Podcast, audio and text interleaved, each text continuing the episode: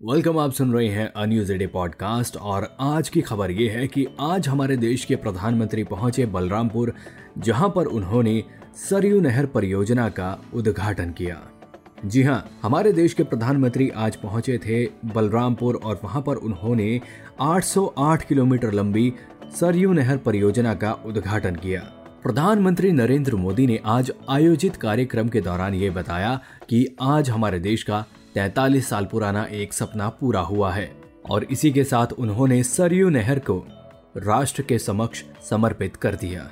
दोस्तों सरयू नहर परियोजना में आने वाली लागत की अगर मैं बात करूँ तो ये है कुछ 9,802 करोड़ रुपए। सरयू नहर परियोजना के बनने के साथ ये दावा किया जा रहा है कि इससे 6,227 गाँवों के उनतीस लाख किसानों को फ़ायदा पहुंचेगा। जहाँ पर किसानों को सूखे का सामना करना पड़ता था वहाँ पर अब किसानों की फ़सलें पानी मिलने की वजह से लहलाएँगी और साथ ही सिंचाई में आने वाले खर्च भी कम होगा। और उन्हें महँगे उपकरण लगाकर सिंचाई करने की ज़रूरत नहीं पड़ेगी।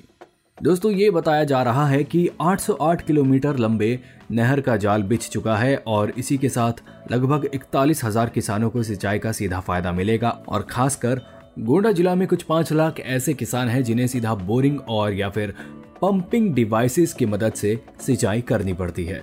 और ऐसे किसानों को सिंचाई करने में बहुत सी दिक्कतें आती थी, जैसे कि कभी बिजली नहीं होती थी या फिर कभी कोई उपकरण खराब होने की वजह से उन्हें सिंचाई मिस करनी पड़ती थी तो फ़सलों को नुकसान होता था। लेकिन अब इस नहर परियोजना के बनने के बाद से लोगों को बहुत सा फ़ायदा मिलेगा।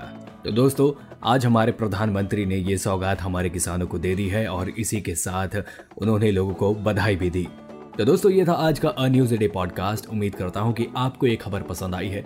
ऐसी ही मज़ेदार खबर के लिए बने रहिएगा हमारे साथ and please do like share and subscribe to a news a day